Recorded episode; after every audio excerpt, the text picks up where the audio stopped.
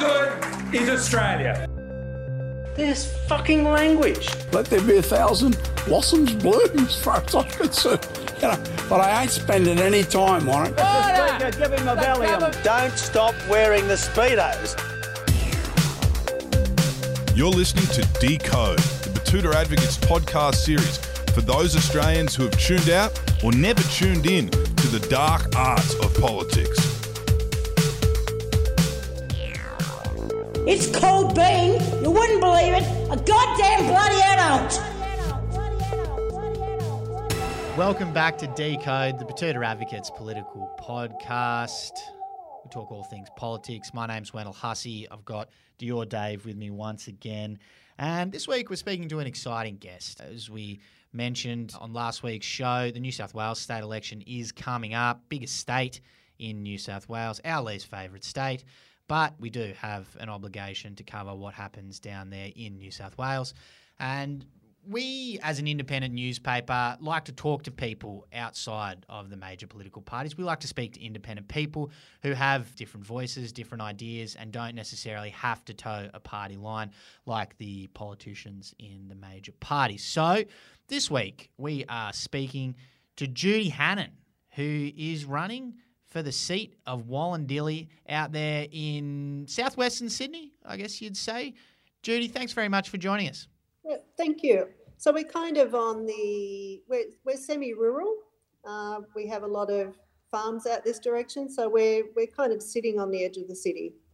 Yeah, there's a bit of Campbelltown in there as well, isn't there? A bit of Bowral, No, no Campbelltown, but definitely Bowral, Picton, Picton. Warragamba okay. Dam. Yeah, right. Not too familiar with that part of the city. So it's so a mi- yeah, mixture of rural and then a mixture of some kind of urban setups. Is there kind of any particular characteristics of Wollondilly that make it different to any other seats around there? Yeah, it's quite unique. So the seat of Wollondilly is as large as the whole Sydney metropolitan area, which has I don't know how many electorates in there, but lots of electorates. Mm. So for us to get from one end to the other uh, can probably take you two and a half hours. And obviously, the issues in the towns and villages they're different as you shift from one end to the other. There are some things in common, but there's many different issues along the way. Yeah, it looks like a beautiful part of the world. Yeah, you've got all the way up to the Blue Mountains there, is that right? Got a bit of that? We have got some of the um, the World Heritage area out at Warragamba, which is under threat at the moment. But um, yes, we do have some absolutely beautiful areas. We provide a lot of the food for the Sydney Basin, certainly with poultry and a lot of fruit and veggies come from this direction as well. Hmm. Oh, lovely part of the world. And now we're on the eve of a state election down there. How's it all looking for you? How are things shaping up as we head to the 25th of March? Look, I'm, I'm, I'm really, really excited about the fact we may get a change. For the last about 80 years here, we've had 73 of the Liberal government and seven of a Labor government.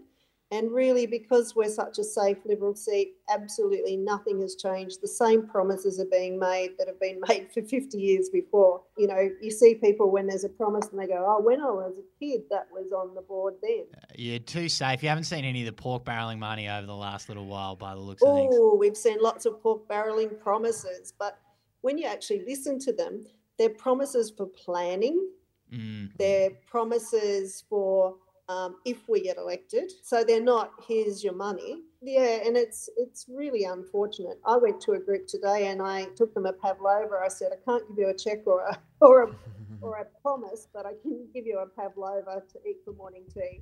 Well, that's probably um, more concrete than any of the pork barreling promises they'll ever see. So um, at least they'll get a lovely pavlova out of it. That's right. Now, you're an optometrist by profession, I believe, correct. and you found your way onto local council. How did that happen? So I had nothing to do with politics at all. And in 2004, there was a by election in the seat of Auburn, which is where I had my practice at the time. And I ended up being picked up by the Liberals to be a candidate. After that, I realised, even though I didn't get elected, it was Bob Carr was the premier at the time, and we got a big swing. And I realised that you can actually get a lot done for an area just simply by standing and advocating. And so I had a run at local government just as myself. Hmm. And in those days, it was just a list of names and was elected. Wow. And how did you see the kind of differences between running as an independent versus running for the Liberal Party? Was there a lot hmm. more attention directed away from your actual area when you were working in the party system? So, in the party system, I was very naive at that particular point in time. Um, I thought everybody liked everybody that was in the party, and you know, we're all there, rah rah. You know, get we're, we're an open, a broad church, and we're going to look after everyone. Um, since then, I realised the factional issues, um, not one faction or two factions or three, and that literally they all just do things to get up that ladder further and further. Fortunately, I've been an independent mayor for a long time and councillor, and I've actually been able to listen to people and what their opinions are and move on according to what I hear, not what I'm being told to do. And I just wanted to ask you: you're running against a uh, a guy called Nathaniel Smith. The last election, I believe you got ten thousand two hundred fifty-eight votes, was a, which was about half as many as Nathaniel Smith, but a lot of preferences flowing to you. And I assume that'll be the same case. There'll be a lot of preferences flowing to you this time. Has there been any change in perspective from Nathaniel this time around? As in, he's maybe taking things a little bit more seriously. Well, it's interesting because last time he literally was parachuted into the seat. Mm. Um, so that was a little bit of a plus for me. But I believe that people gave him a go and they certainly like Gladys out this direction. But I believe it's actually perhaps worse for him this time round because they actually haven't delivered anything of any significance. People have been exposed to him and what he's done. And, you know, even the Premier was out here, something as simple as a boardwalk that was going to be delivered hasn't been. So I guess because of those reasons, I'm probably in a slightly better position. We actually ended up with 45% of the two party preferred last time. Yeah. Um, they've chopped one of the areas that I won off in Appin has been chopped off the electorate. But, you know, so many people's votes were extinguished last time. That's some of the problem people don't realise in New South Wales if you don't vote through, the chances are your vote could end up in the bin before it comes down to the final two. So I'm trying to educate people, you know, vote all the way through in your preference. Tell us, you know, who you want if that person's not there. And that would make a big difference to me. Yeah, well, you spoke briefly there about the popularity of Gladys in the state, which we were also discussing last week when we were doing our little preview show. Do you think that the tide has turned a bit on the Liberal Party and Perrottet isn't as popular? Do you think that when a lot of voters in your electorate go to the polls, they'll be thinking not just about you and Nathaniel, but about Dominic Perrottet and whether they want to see him still in power? It's very interesting because people kind of have varying opinions, but people are not as passionate about either leader at the moment. I guess from the, um, you know, people are saying, well, they definitely don't want to vote for our sitting member again. It's interesting, there's a couple of One Nation type people around, and I'm trying to say to them, you know, perhaps you should vote for me to be your local representative if you want to continue voting One Nation on the big sheet of paper. Well, you've got the orange on there, so you know you're dressed the part for it. Yeah, I know. um, just the way it happens. I've always liked orange. Uh, one of my optometry practices had a bright orange wall. You know, I'm not going to change for any party because a colour is a colour. Um, it's nothing more than that. Speaking about colours, you have aligned yourself with a shade of teal. How did all of that come about? Well, if you think about the fact that the three things that they push, um, I, uh, you know, when people say, "Oh, are you teal?" I say, "Well, I'm actually orange." But tell me what you think a teal is. And I think that word's been coined and sort of given a little bit of prominence by the parties. They're trying to infer it's a party, when in fact, the things that they believe in, um, certainly gender equity, that's not equality, that's about giving everybody a fair chance. Looking after the climate, out here we've suffered bushfire and flood over and over again, so we definitely see that as an issue. And integrity, that's the big one for me. You know, we've got things like developments, a new process that's been put up by the state government to simply you wake up one day and the minister has just stamped for 15,000 houses to go ahead with no consultation with your council or your community. And in fact, we know that there's probably about another 10 in the area that the state government know about or the minister does. and nobody knows where they are, and they won't tell us where they are. And some of them have actually been approved before the guidelines were in place. So they're big issues for us. And the other couple of issues there that you mentioned in, in, regards to gender equity, climate change, and integrity, they were massive, massive issues in the last federal election last year. Mm-hmm. Do people still seem to be quite angry in Wollondilly about that on the ground? I don't think gender equity is something that they actually think about. But, you know, up till two years ago, I was the only female across the whole of the electorate representing our community. Wollondilly Council, I was the only female on. In Wingecarribee, there were no females. And the state and federal, there were no female members. And like, we've got a very diverse area here. Mm. So I believe gender equity, giving, and you know, I try and encourage as many young women to have a go as possible into local government or state government. Um, I think that's a huge issue out here. I don't think people are angry about that. I think they're angry about the lack of infrastructure and the fact that we're ignored out here. Mm, it does seem like with a lot of those, I wouldn't say fully regional, but semi-regional. What did I see it called the other day in an article? Peri-urban. Haven't yes. heard that one before, but there Peri-urban. Peri-urban. That's what yeah. we are. Peri-urban. Well, it does seem with a lot of those kind of areas, not just Wollondilly, they seem to be forgotten by a lot of the major parties, and that's kind of prime territory for independents who, you know, are on the ground more actually talking to the people to strike. Yeah. Well, we think about the um, the West Invest money. Fifteen councils were in the barrel that we were in, and there was 1.6 billion dollars to be shared and we got less than 1% of the money you know where's the, the fairness in that and money went to things like Penrith got another 200 million for another sports arena and and is that that's that must be to do with the fact that I think the Penrith member is Stuart Ayres and he's on a razor thin margin there, isn't he? Well, yes, and and not only that, but he's pushing an issue in our area.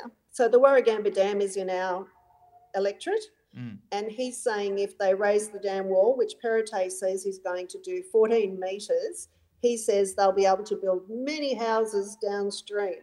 So they're going to raise the dam wall not to collect any more water, not one drop more, in fact, they want to just collect the water when there's a flood on and then let it out slowly.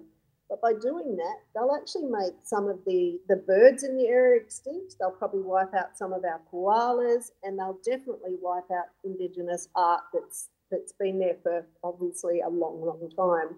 And once that's gone, it's it's gone for good. But by the same token, Stuart Ayres would be saying that it would make some developers quite happy to install that uh, dam wall, I imagine. Well, he's not saying that. Um, I'm sure that's what the outcome will be. He's pretending to an extent that that will stop flooding downstream, but there are other rivers that come in anyway, so the likelihood is of flood. And let's have a look, for example, Lismore at the moment, we're buying back houses that are being built in flood zone. Why would we continue to build houses in flood zones? Yeah, it you doesn't know? seem to make a lot no of sense. sense. Yeah.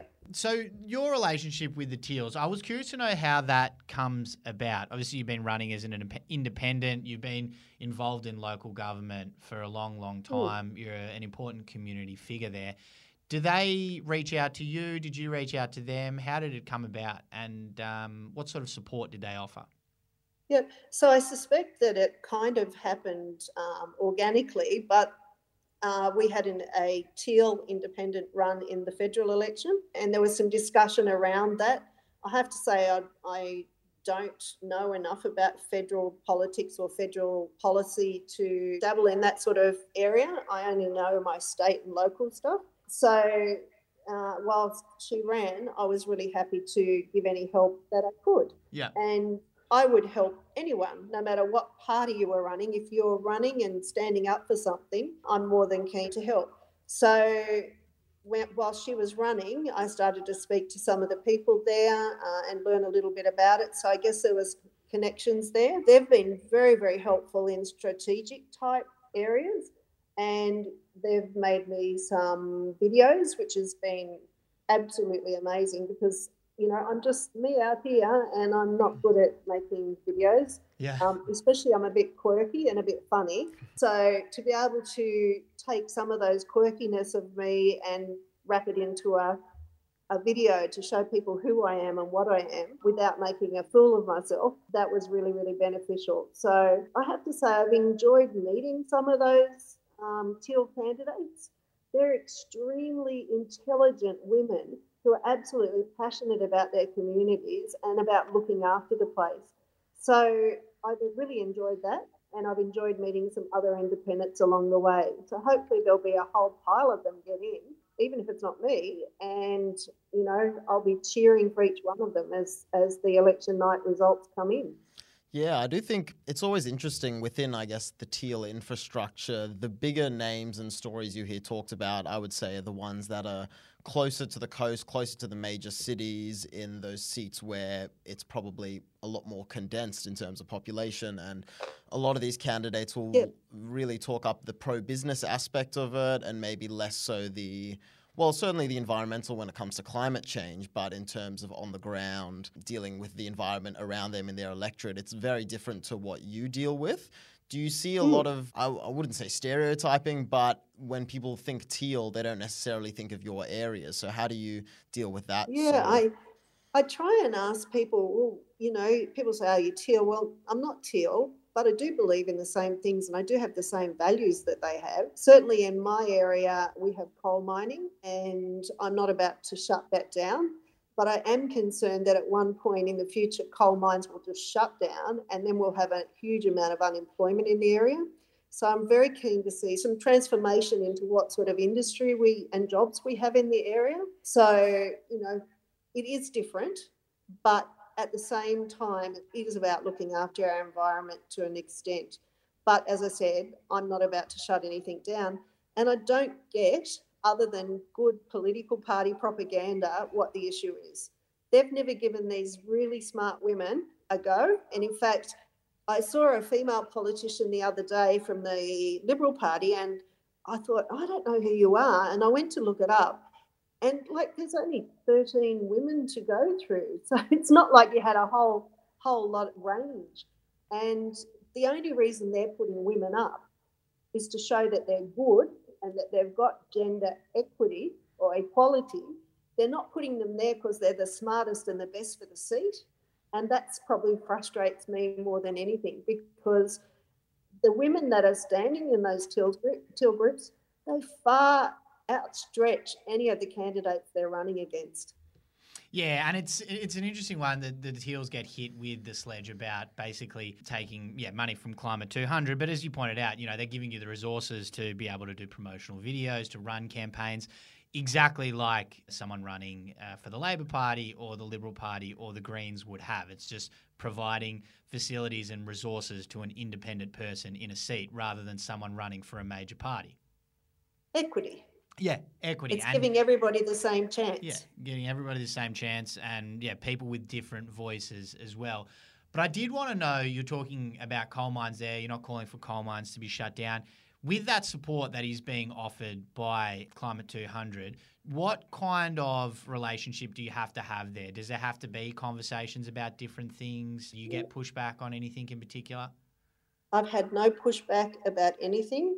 Um, I certainly don't want any new coal mine licenses being given out out here, and I'm very happy to see some of the gas wells being shut down. I advocated to stop uh, coal seam gas out here quite a few years ago, but as far as the teal, I have no promises to anyone in that organisation other than I will work for my community, solely for my community and what they want. How many times a day do you have to tell that to people on the street or at different meetings you go to?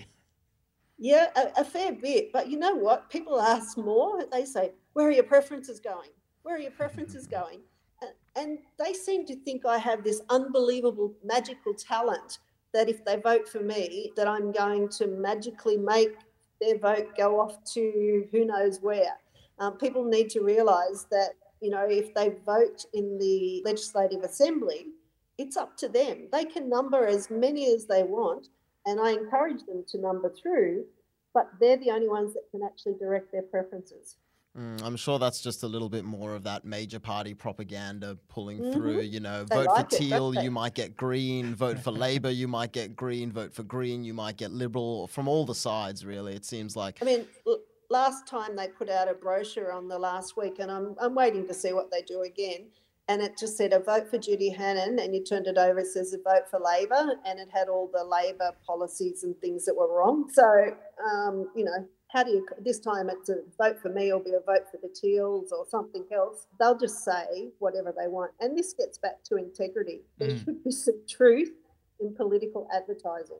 It's funny that a vote for Judy Hannan is a vote for Labor when you are getting more primary votes in your electorate than the Labor Party. I think you could flip it the other way around. I guess they're trying to allude to on a more statewide level, but yeah, it's interesting that you're getting more primary votes in the electorate and of Wollondilly than the Labor Party. I think what they're mostly worried about is the number of Liberals that will actually not vote for the Liberal Party and will vote for an independent. And they're trying to convince the Liberals that voting for an independent may not go back to them.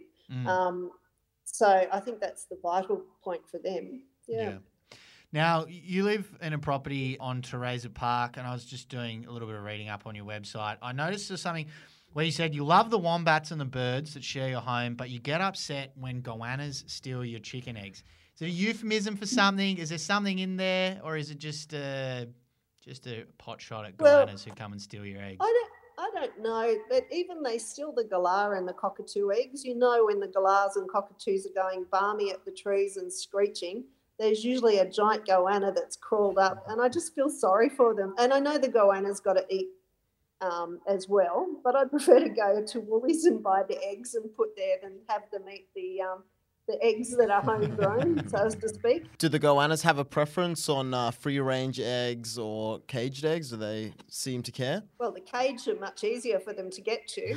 Um, my chook eggs are lower on the ground and they manage to get in there. They drop in. They're quite large. They're about four foot long, these guys. Or they can go straight up a tree and go for the um, the cockatoos and galahs eggs. Mm. And, and look, don't answer this question if it might get you into trouble. But what happens when the goanna is in the chook pen? Would, would you, anything particularly happen? You or your Ooh, husband I run out a- there, or I keep away if I can. Um, you know, uh, one of my dogs had a bit of a run in with a goanna, and when it bit the goanna bit the dog on the neck or scratched it, it got really, really infected. So it ended up having to have surgery to cut all that area away. I'd heard those as kind of a myth, but I now realise that it must be the dirty claws or, or yeah, yeah, all the bacteria and um, bits and pieces that are in there. But your husband's a veterinarian.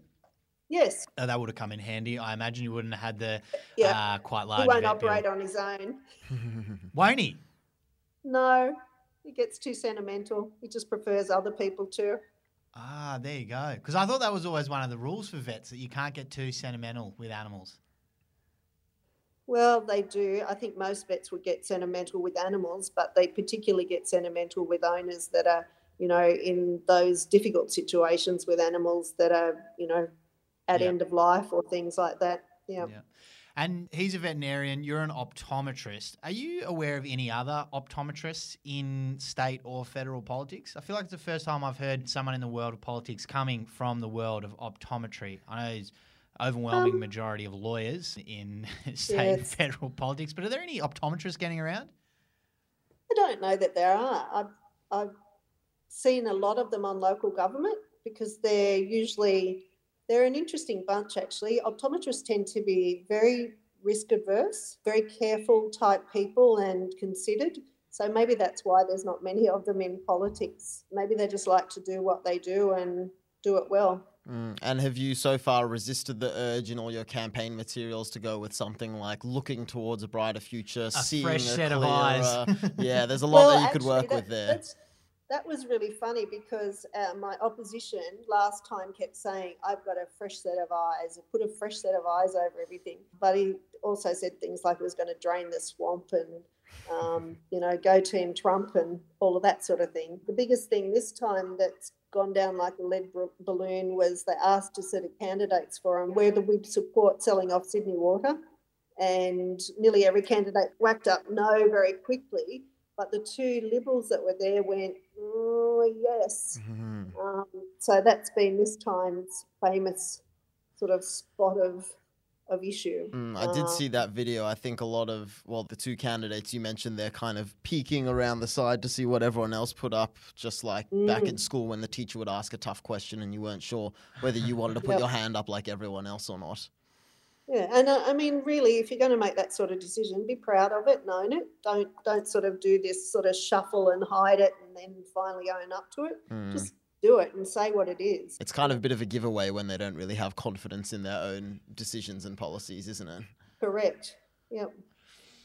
Now, Judy, for the big day, whereabouts will you be set up? Obviously, be, I'm assuming you'll be around some voting booths, but on the night of the 25th uh, of March, what does that look like? Yep. We're going to go down to Picton Bowling Club. Um, there's Pheasant's Nest do catering down there, so everybody will be able to get a nice hot meal. We've got a large area at the back of the club, so we're not annoying anybody else. And um, we'll watch some telly and some results come in and see what happens. And then I think everybody will be after a fairly early night.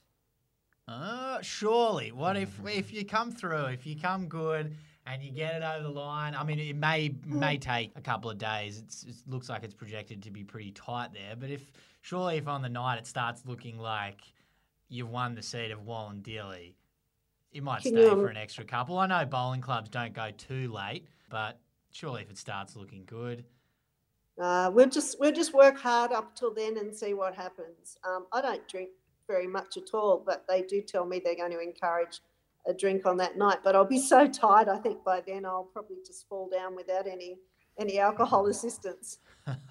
Fair enough, Judy. Well, look, a couple of local bowling clubs around here have started doing the seltzer thing, tapping into the youth market. They seem to peel off the older green, the not very good green, and they put some tables out there and get the young kids out there having seltzers. So I'd recommend that. If you want to pick me up and you want to celebrate, a couple of nice seltzers on the 25th of March That could be, sounds the appropriate thing. mm, could be a great way to celebrate.